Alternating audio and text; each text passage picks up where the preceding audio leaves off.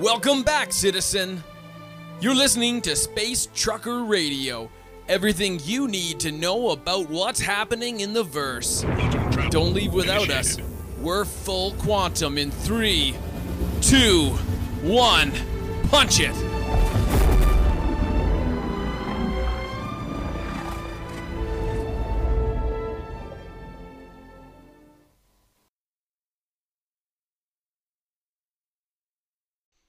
Hey guys, welcome back to Space Trucker Radio. Another edition of our Star Citizen Tales, which we're going to get kicked off today. But first, let me just welcome you back in officially. I know it's been a long time since uh, I did an episode, and I, I really, truly uh, want to thank you for your patience. As I mentioned a while ago, been a very busy summer. A lot of renovations, a lot going on uh, within the family. So, uh, you know, you get it. Your uh, fathers, brothers, sons, mothers, daughters, wives, and uh, you understand life comes first. So, uh, thank you very much. But I am excited to get back. There's a couple of things I'm interested in doing. Uh, a couple of lore episodes, or maybe one uh, based on the holidays. We see we got Luminalia kind of coming up here on December 22nd, rather. Uh, and that kind of got me thinking about some of the other holidays, Invictus Launch Week, for example, which you know isn't just about selling military ships. it does have some lore few things like that. So, and also maybe a career episode. I'd love to talk a little bit about uh, my journey as I came into the game. I've been a founder since uh, 2012, and you know how I've seen things flesh out in terms of some of the careers like mining, uh, cargo. Uh, military bounty hunting, uh, box running, whatever it is that, that you like to do. And now we got medical gameplay, uh, passenger transport is looming. We're, you know, always kind of salivating at the potential of salvage. So these are kind of things I would I would love to discuss. So, uh, and uh, I would obviously like to get back to some sort of semblance of regularity, and I'll do my very best to do that. Of course, as uh, as I said, when I set out doing any of these episodes, they'll be when I have the time and when I can. And uh, so, at least uh, getting back to it a little bit here, we have something for you to enjoy as you're flying around in the verse. And uh, also, something I've mentioned before, uh, very keenly interested in building a proper sound studio. I still haven't d- done that yet. It wasn't really part of the, the rentals that we were planning, but it is up and coming. And so I appreciate you bearing with me with the audio quality that I can muster at the family desk up until this point. Uh, so, where were we in the story? Well, we had just finished chapters 1 through 7. Last we seen Penny uh, she got herself in a little bit of hot water with her tech. She was cracking some files she probably shouldn't have been involved in. Screen went black. Uh, wasn't good. Wasn't good. And that's all we basically found out. That's kind of where we left Penny. Of course, she, she also thinks Cal Mason is dead. They've had the funeral. Of course, we know he's not. He's on the constellation Phoenix with Sasha Tai. They were there at the uh, UEE uh, blockade to the Banu Protectorate, uh, but she just gave the order to kill him and that's where we left you hanging. And I'm sorry for that, but uh, you know it's a good cliffhanger. It leaves you wanting some more. So here we are. Without further ado, here we are. Cassandra's Tears, a Cal Mason story, chapter eight. Penny waited, arms crossed in the cold holding cell. Her foot tapped a beat on the floor. Six hours and fifteen minutes passed since guards dumped her in this chair. The lock on the door thudded before it screeched open. An officer entered and Penny snapped to attention. She couldn't identify any unit or division designation among the medals and bars. His tag said Darrow. Barely acknowledged her. His attention keenly focused on the files scrolling across the glass in his hand. At ease, Darrow slid into the seat. Penny sat down. After a few more moments, he laid the glass on the table and lifted his crystal blue eyes to look at her. Quite a spot of trouble you're in, Lieutenant. Permission to speak freely, sir? Sure. First of all, what the hell did you do to my rig? You have no idea how long it took me to put that thing together, so it better be fixed by the time I get out of here. And second, the Cassandra project was decommissioned like 60 years ago, so why are you wasting your time grilling me about ancient history instead of asking yourself why a Vanduul raid was so interested in obtaining outdated tech? Darrow was lost for words, but Penny was just getting started. Cal Mason was also in a spot of trouble. Handcuffed in the cargo hold of the Phoenix, his death sentence had just been issued. You should have taken my offer, Mason, Sasha said and headed back toward the pilot chair. It would have been easier on everyone. Nesser looked between Sasha and Trunk, obvious, a little uncomfortable about this whole cold blooded murder thing. Instead of saying anything, he just walked away. Not me. I got no problem tossing people like you in the void. Trunk hissed and shoved Cal toward the airlock. Cal saw something in a toolbox on the starboard wall that looked promising. Now he just had to get over there. I'll bet you don't. Saves you the embarrassment of losing in a fair fight. You serious, little man? Trunk chuckled. Cal turned around and got right in Trunk's face. Sure. I heard the only survivors on Cathcart were the ones that hid like cowards, Cal said. Although he thought he went a little far with that one. Apparently, Trunk did too. He shoved Cal hard. Cal stumbled back and slammed into the starboard wall. His fingers found what they were looking for. You know, I think the airlock might be a little too quick, Trunk said as he slowly approached. One hand snatched Cal's throat and pinned him against the wall. The other drew a blade. Come on, uh, man, don't. Nesser popped out of the bunks, attracted by the noise. Yeah, Trunk. Cal snapped the cuff around Trunk's wrist. Click. Don't. Trunk's eyes went wide. He swung the knife. It was clumsy, hurried. Cal dodged the attack and swung him into the wall, the blade clattering to the deck. Sasha sprinted from the pilot's chair, weapon drawn. She drew up on Cal just as he came up with the knife to Trunk's throat. She froze. A couple moments of silence let the standoff settle in. What do you think you're doing there, Mason? Sasha said, slowly advancing. Cal glanced back at Nesser, who grabbed his gun too, cordially declining the airlock. Cal divided his attention between the pair of guns on him. He wasn't as concerned with Nesser shooting, but still. The gun's a gun. Think this through. You don't really have many options. You kill him, you die a second later. Sasha glanced at Nesser. She doubted she'd be able to count on him. And it's a little inhospitable outside. Maybe. Cal kicked the control panel on the floor. The housing for the P 52 slid open. Sasha fumed. Trunk coughed and struggled, but the knife put him back in line. The P 52's cockpit opened. You won't stand a chance in that thing. I do love a challenge. Cal grinned. He moved beside the cockpit and hit the button for the housing to start closing. He leaned toward Trunk. I'm sorry about the Cathcart thing. To be honest, I thought the campaign was disgraceful. Cal shoved Trunk toward Sasha, completely cutting off her shot, and dropped into the cockpit a second before the housing closed completely. He opened the outer doors and quickly powered up the ship. It hummed to life. Cal sighed relieved that they maintained this ship too. Sasha raced back to the cockpit to lock down the outer doors, but it was too late. Massive thuds echoed through the ship as the P 52 disengaged. She slid into the pilot seat and fixed the Phoenix into attack position. Trunk walked up behind her, rubbing his wrists. Get on the turret! Trunk hesitated until Sasha glared at him. Cal took a second to take in. Cal took a second to take in his position. He was in Banu territory, about a half hour burn back to the traffic heading into the jump point. His screens lit up as the Phoenix launched a spread of missiles. Cal flashed his engines.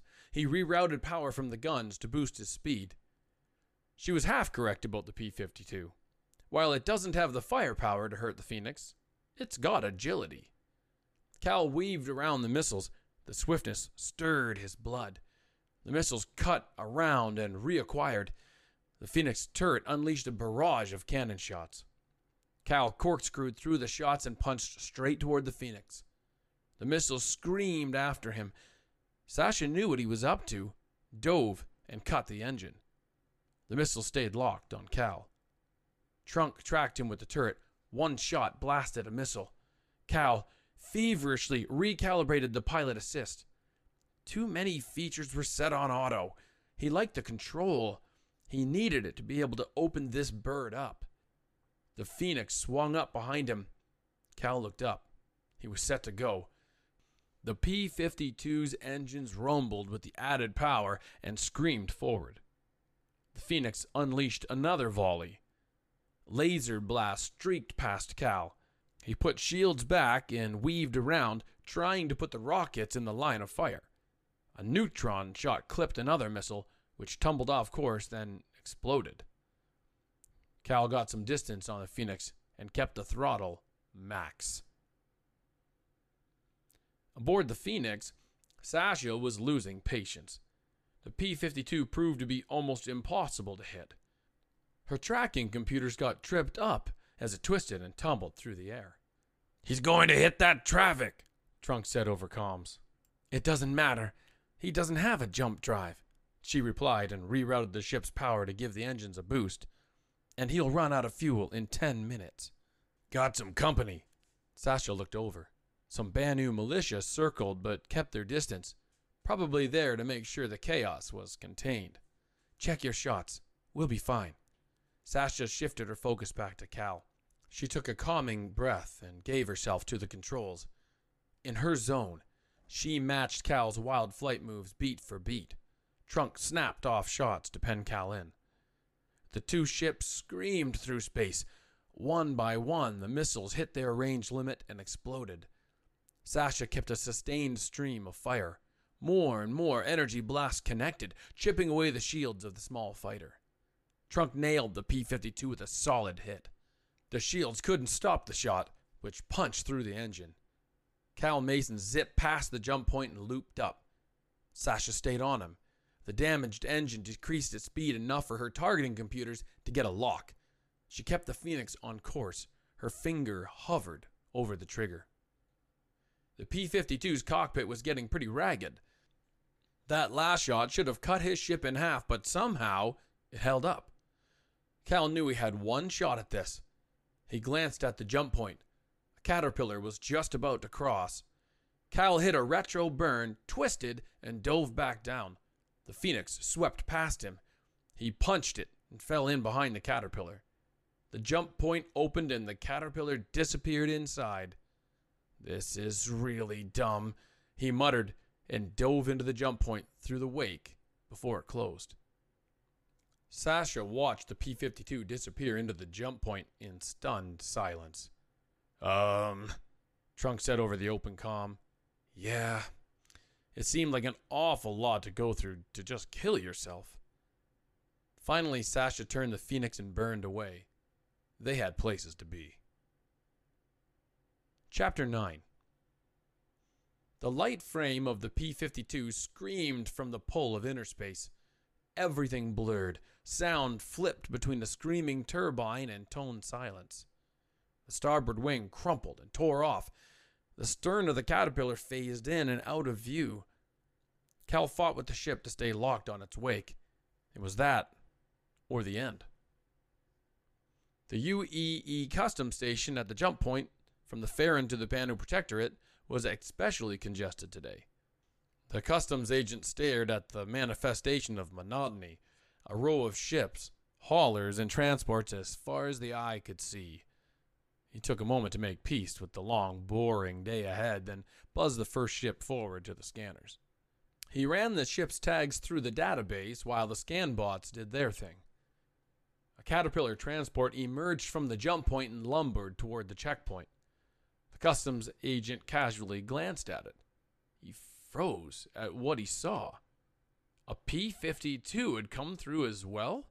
One of the wings was ripped off. The nose had been folded. Oxygen and fluids leaked through cracks in the body. One engine gently pulsed with life, the other was dark. The customs agent snapped out of it and slammed the alarms. In a matter of minutes, police and med teams descended on the P 52. The agent listened to the fervorish chatter over the comms. Someone said the pilot was UEE military and miraculously still alive. Cal Mason woke up on a table. Medics hovered over him, about to work, surprised at his consciousness. How long have I been out? he said, not wasting a minute. The lead medic stammered.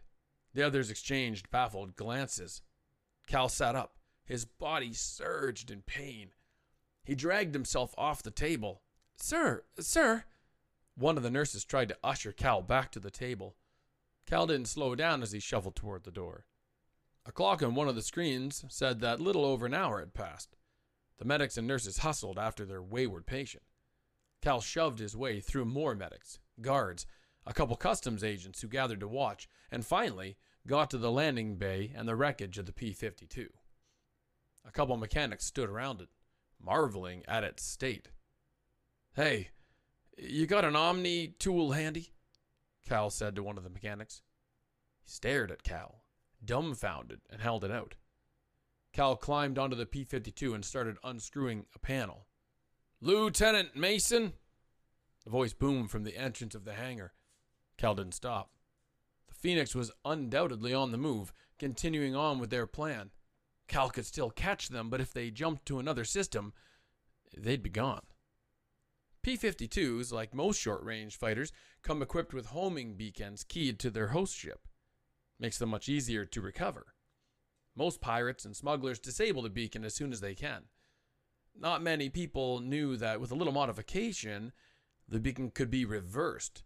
So instead of the constellation being able to locate the P 52, the P 52 can locate the constellation. Cal, however, did know this. Lieutenant! That voice again, closer. Cal glanced up. The customs supervisor stood over him, an amused grin on his face. You all right? Yeah, uh, fine.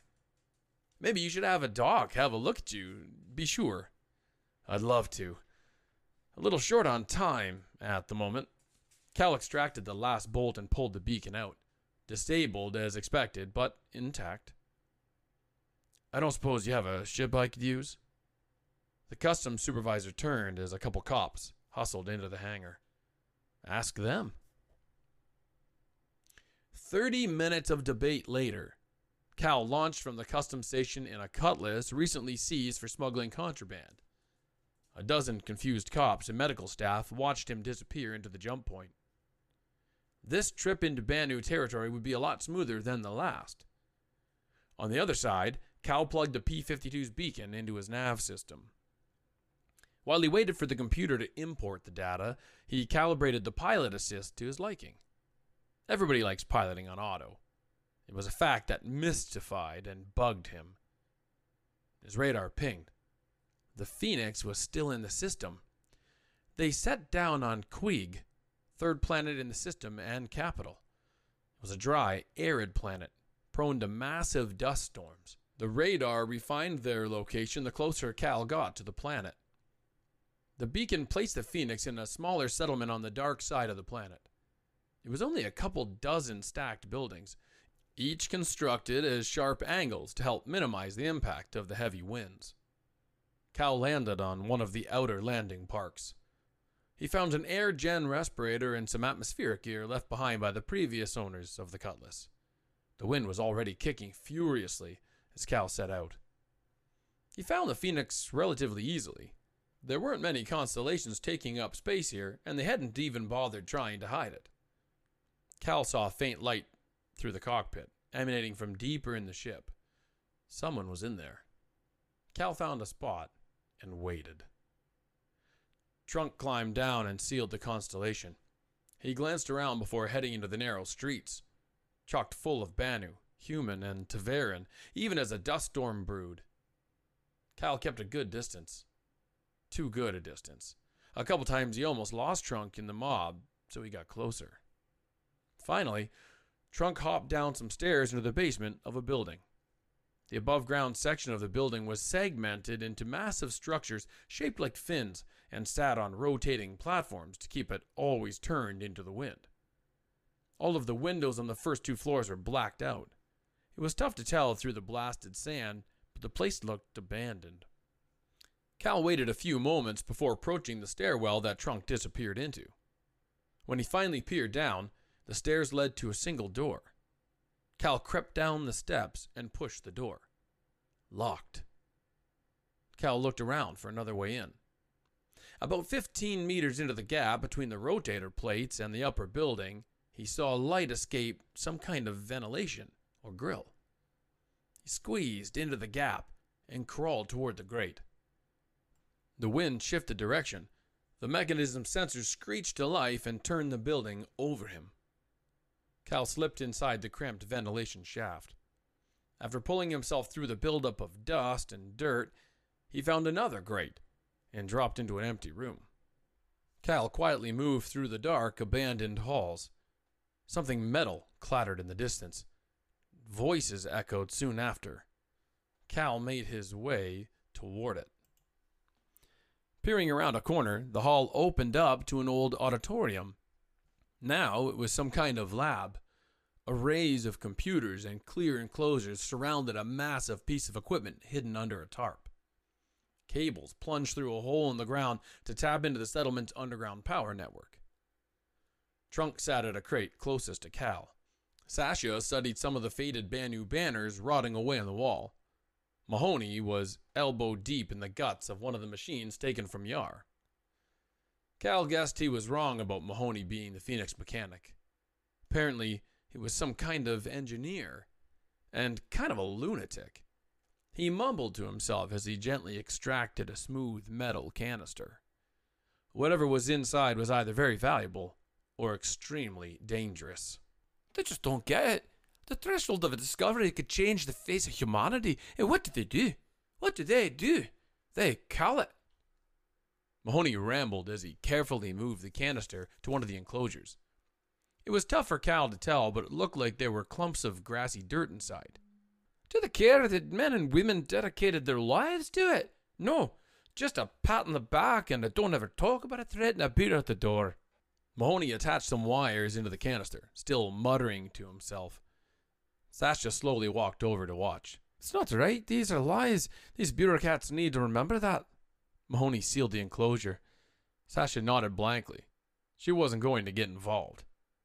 Mahoney went to one of the consoles and wiped dust off the screen. He looked at the enclosure as he hit a button. The canister popped open for a nanosecond. Sasha watched intently. Nothing seemed to happen for a few seconds. I thought you she started to say, but Mahoney cut her off. He was glancing between the enclosure and the console, bristling with giddy energy. Sasha turned back to the enclosure. Even at this distance, Cal could see it too. The grass and dirt were breaking down.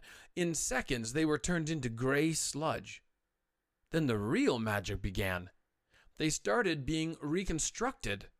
By the end of the process, that tiny burst of whatever was in the canister reconstituted the grassy clumps exactly the same, except the grass was now violet. I told you it would work! Grandpa was right! Mahoney bounced around while Sasha leaned down to get a better look. Mahoney hustled over to the equipment in the middle of the room and yanked the tarp off. Cal's heart sank. From its shape, tail fins, and guidance sensors, there could be no doubt. It was a bomb. Chapter 10 In the Null system, Grady Monk passed the time waiting for his contact by watching its only star. Scientists said it was a pulsating star. Didn't look like it was pulsating to him. He checked his clock again. He was giving this guy 10 more minutes, then he was going to move on to the next buyer.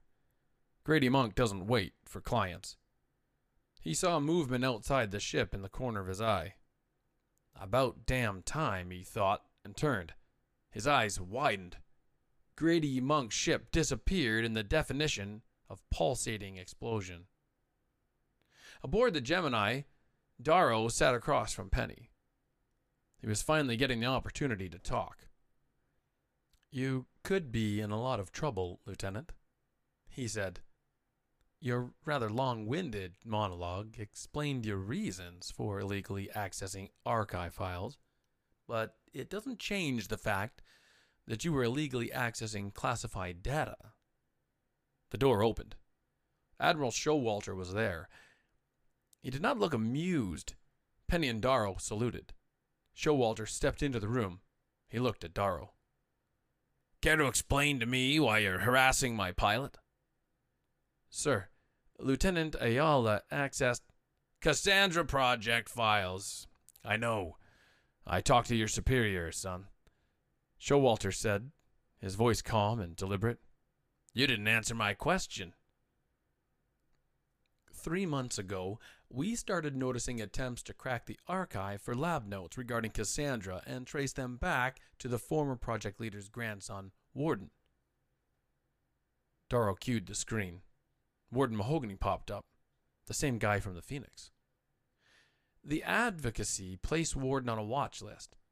Three weeks ago, he vanished. So when Lieutenant Ayala accessed the project files, we were concerned of a security compromise.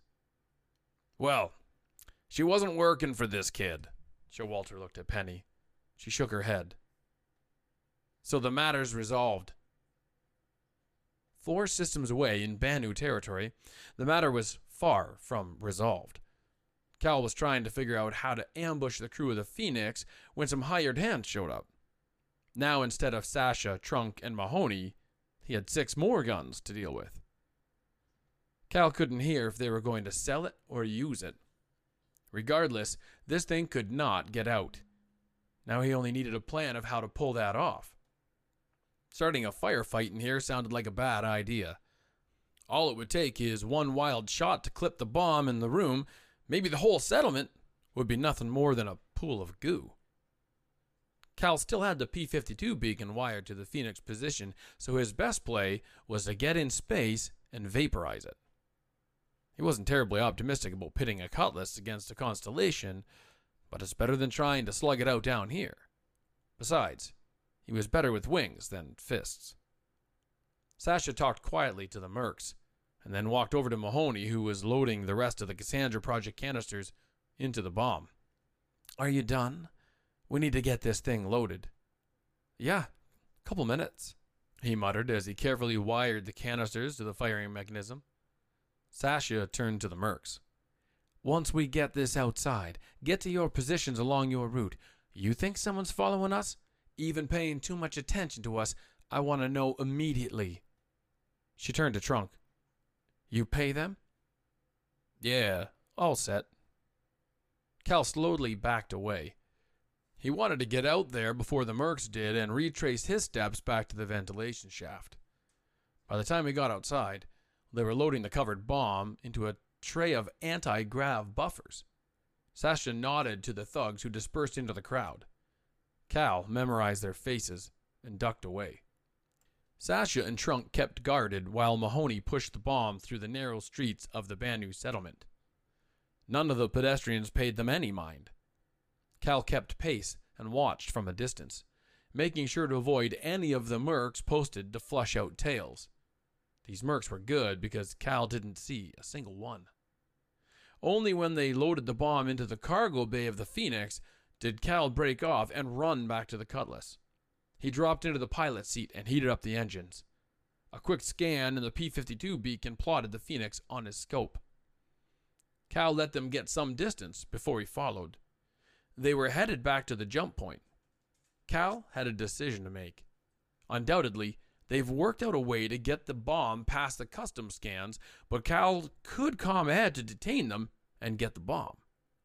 Downside, he wouldn't get the buyer, if there was one. He weighed it. Mm, not worth the risk.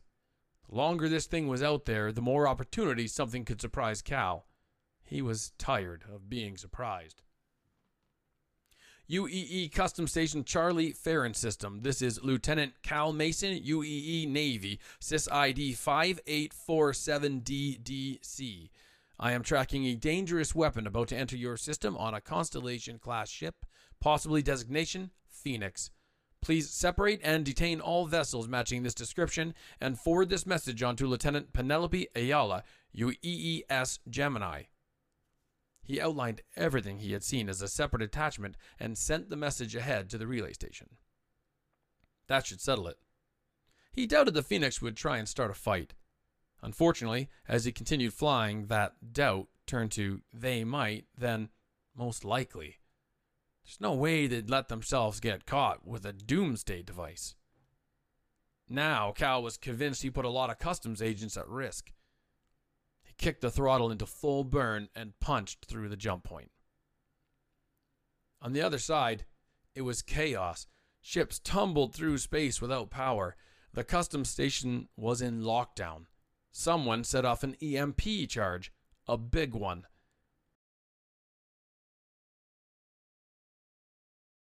Ships were taking advantage of the disabled security and racing through the jump point, while the few customs and police ships that had powered scrambled to maintain order. It was the perfect cover for the Phoenix to slip through. Cal found the Phoenix bearing on his radar and went after them. By the time it came within sight, there were only a handful of ships in their flight lane. Cal started priming his weapons. He'd need to hit them hard and fast, knock out as much of their defensive capabilities as possible if he wanted to stand up. Laser fire flared past the cockpit. Cal veered away instinctively. A marauder blasted past him and looped around for another pass. On his scans, the Phoenix raised shields. That's when it hit him. Back in the lab, when Sasha said, Get to your positions along our route, she didn't mean the settlement, she meant in space. Cal, you stupid son of a. More incoming fire from the Phoenix. Cal rolled the ship out of the way. Suddenly, he got a comm from Phoenix. Identify yourself. It was her. Take a guess. Cal said. The marauder fell in behind him and opened fire with its guns. Cal swung his turret and returned fire. Mason? You need to stop. There was a long pause. Go home, Mason. After seeing what that bomb can do, Cal said. His system buzzed from missile lock. He cut direction and dropped countermeasures. You know I can't do that. Your funeral. You're not this person. Cal blurted out, hoping that she hadn't closed the channel. You're carrying something that could wipe out millions, possibly billions. I know you've got a bone to pick with the UEE, and I get it. I do. But this is too much, and I think you know it. The Marauder tagged him with an IR marker. A spread of missiles streaked from the rocket pod and acquired. The turret on the Phoenix swung around and hammered some shots, too. The Merc and the Marauder was good, but not great. It was the two ships fighting in tandem that was the problem. Cal broke off pursuit of the Phoenix and veered away, pulling the line of missiles with him. The Marauder pursued. The Phoenix didn't. Its engines flashed and it raced away. Cal kicked the suicide brakes, which cut the engines and flipped the Cutlass completely around without losing his momentum. Cal opened up with his lasers at the incoming missiles. He managed to blast six of the eight before he had to flip back and gun it. The Marauder unleashed its full arsenal on Cal. He clipped the last two missiles, but the Cutlass took a slew of hits as well. Shields managed to hold. Free of the missiles, Cal was ready to tangle. The Marauder lasted four minutes. Based on the Phoenix bearing, they were headed for the jump point into Croshaw. He saw their signal flicker and disappeared. They were through. Cal redirected all available power to the engines. The Cutlass burst after them. Darrow sent off his incident report and awaited orders from his superiors. Penny stared at the ceiling, bored out of her mind. The door slid open. A young ensign poked his head in. Communication for Lieutenant Ayala? The nervous ensign glanced at Darrow and paused. It's from Cal, ma'am. Ten minutes later, Penny was in front of Showalter, replaying Cal's message about the Phoenix, the bomb, everything.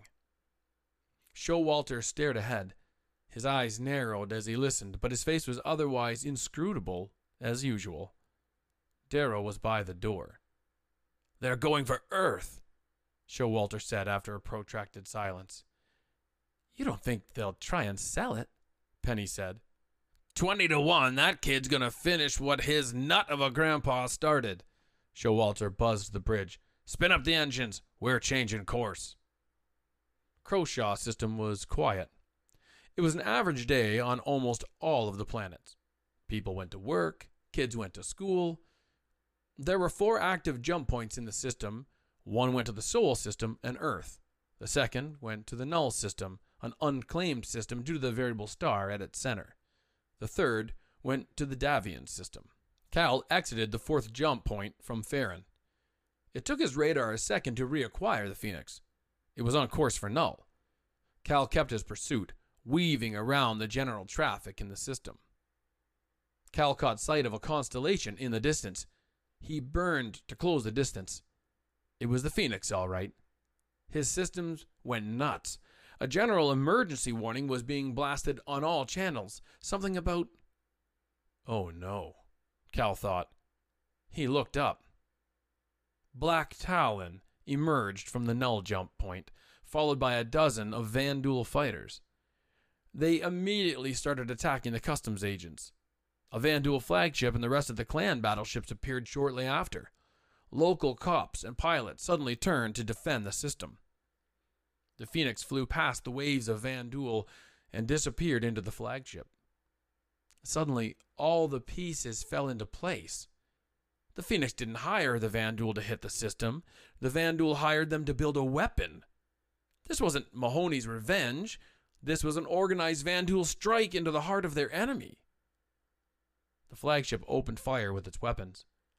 Its fighters clashed with the paltry human resistance.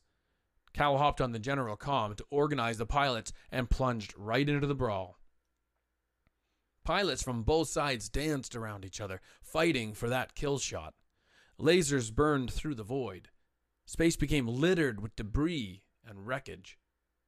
Frantic chatter filled the channels. It was war. The Vanduul flagship altered its course toward the Sol system, toward Earth. Cal finished off the Vanduul fighter he'd been tangling with and assessed the situation. In short, it wasn't going well. The Vanduul had more experience, were more ruthless. The police and scattered military personnel were doing some damage, but as the Vanduul dispatched more and more civilians, Cal knew the tide would decidedly and lethally shift against them. Even if they managed to destroy the fighters, they were powerless against the larger Vanduul ships. Then he saw salvation. The Gemini, the beautiful Gemini, appeared through the Ferron jump point. Cal guessed they got his message. Seven wings of fighters launched from the deck. We thought you were dead, Penny said over comms. Come on, Penny, Cal replied. Well, when Grandpa gets a hold of you, you might wish you were. Great to see you, Penny. You too, Penny said. Shall we? They dove into the fight. The Vanduul flagship turned its weapons on the Gemini. Deck cannons exchanged massive beams of destruction across the vacuum. Shields flared up, keeping the shots at bay. Smaller ships were incinerated in the crossfire. Cal and Penny fought side by side like they always did. He saw the Phoenix blast off from the flagship. It weaved its way through the battle, heading back to Ferron. Its shields flared up, and Cal looked up. Black Talon and a bunch of friends were bearing down on them. Look who's back, Cal said. Let's get 'em, Penny replied.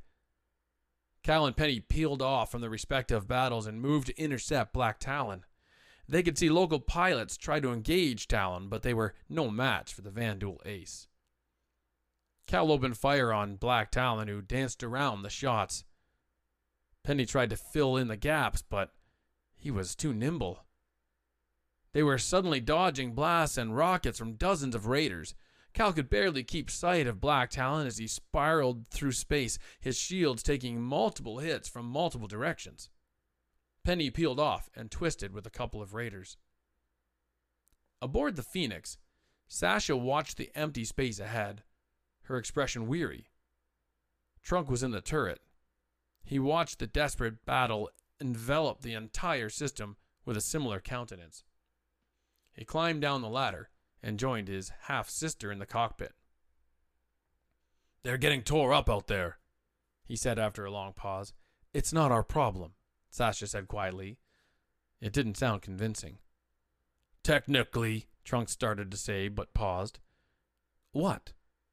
I don't know. We did the job and got paid, so uh, technically our responsibility to them is done now. We can do what we want. They sat in silence. I'm just saying, Trunk said. Back in the brawl, some of the shields on the Vanduul flagship had failed.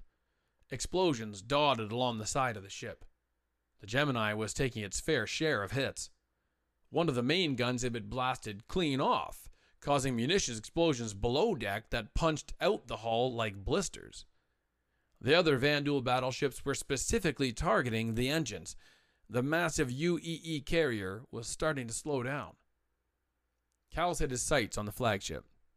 The bomb must still be there. Would make sense. That's the most secure place, and it's the only thing gunning for this old jump point. He guessed it would be able to jump in a matter of minutes. Penny, cover me. What are you doing now? You probably don't want to know. Cal flipped his ship around Black Talon's fire and flashed toward the flagship.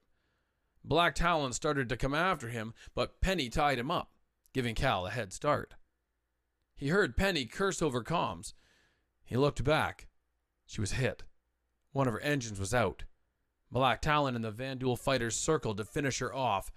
Cal glanced back to the flagship, closing on the jump point. It was one or the other. As Cal reached for the retro thrusters, something swooped past him toward Penny. Laser blasts annihilated the Vanduul size before they could strike. Black Talon broke away to avoid the fire. It was the Phoenix. Good luck, Mason, was all that came over the comm before the Phoenix fired its engines and took off. Penny got her engines back online and burned away to safety. Cal refocused on the flagship and got his game face on. He ran through the layout of the ship from when he was on it. He visualized the landing bay deep, cavernous, but plenty of room to maneuver.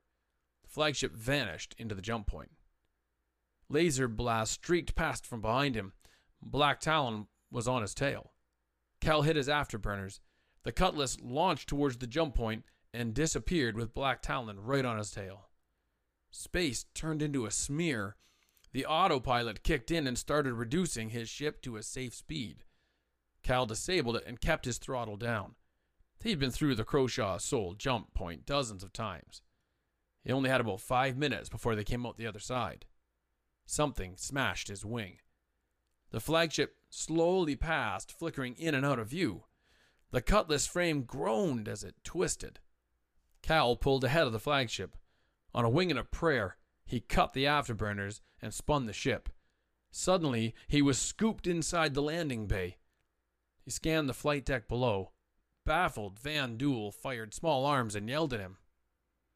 Three minutes. He made a complete pass through the flight deck, but didn't. There. Mechanics were rigging the bomb into a Vanduul bomber. Cal swung the cutlass around.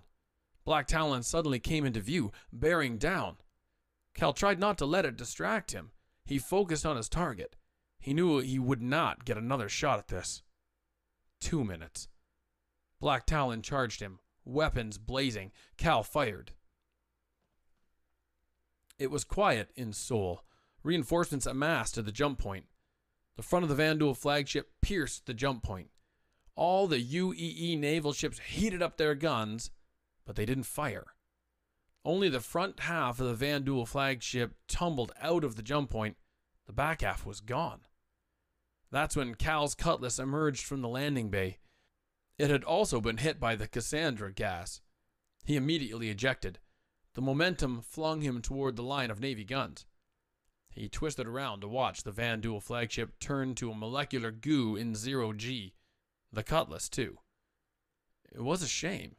He started to like that ship. Now that the adrenaline had subsided, he felt a sharp pain in his leg. It felt broken. He sighed and waved for the cavalry to pick him up.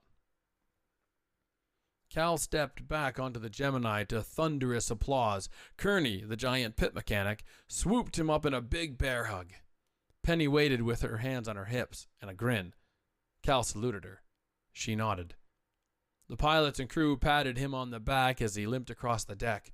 The crowd parted, and he was face to face with Admiral Showalter. Cal stood at attention and saluted. Sir. Showalter glared at him for several moments. We buried you, Mason. I'm sorry I screwed that up, sir. Cal tried not to smile. That was the fourth funeral they've apparently had for him. I'll try to stay dead next time. Showalter shook his head and walked away. Cal spent the next two weeks in medical with his leg in a cast. He tried looking for any reports of Sasha or the Phoenix. The ship was found abandoned near Terra. She had disappeared. Four days later, he started to get that itch again. That itch that came from being grounded too long. Well, this has been the conclusion of Cassandra's Tears, an RSI Cal Mason adventure. Uh, it has been my pleasure to present it to you. I hope you enjoyed the final installment. And once again, apologies for it taking so long. And also, I'd like to take this moment to apologize to every Irishman out there who may be listening to my terrible, terrible Irish accent for our character Mahoney. I do promise to work on it. Scottish, okay. So I, I think he may be we'll say he grew up in Scotland a little bit, a little bit Irish, a little bit of Scottish, but it's something I'm putting my uh, task to. So hopefully we'll get that all straightened out in future episodes. If indeed they do come back, I will work on my Irish accent. My uh, my apologies to you, but thank you for listening. I hope you've enjoyed it. There are more stories I plan on doing. I'm going to be picking one uh, soon and uh, have an opportunity to get started. Hopefully, it continues to grow. Hopefully, enjoy it as you're flying around the verse. Uh, listen to the episodes. Let me know on Twitter at Space Trucker RA1 if you enjoyed it, uh, any tips you'd like, or if you'd like a certain story done, episodes you'd like to see, by all means.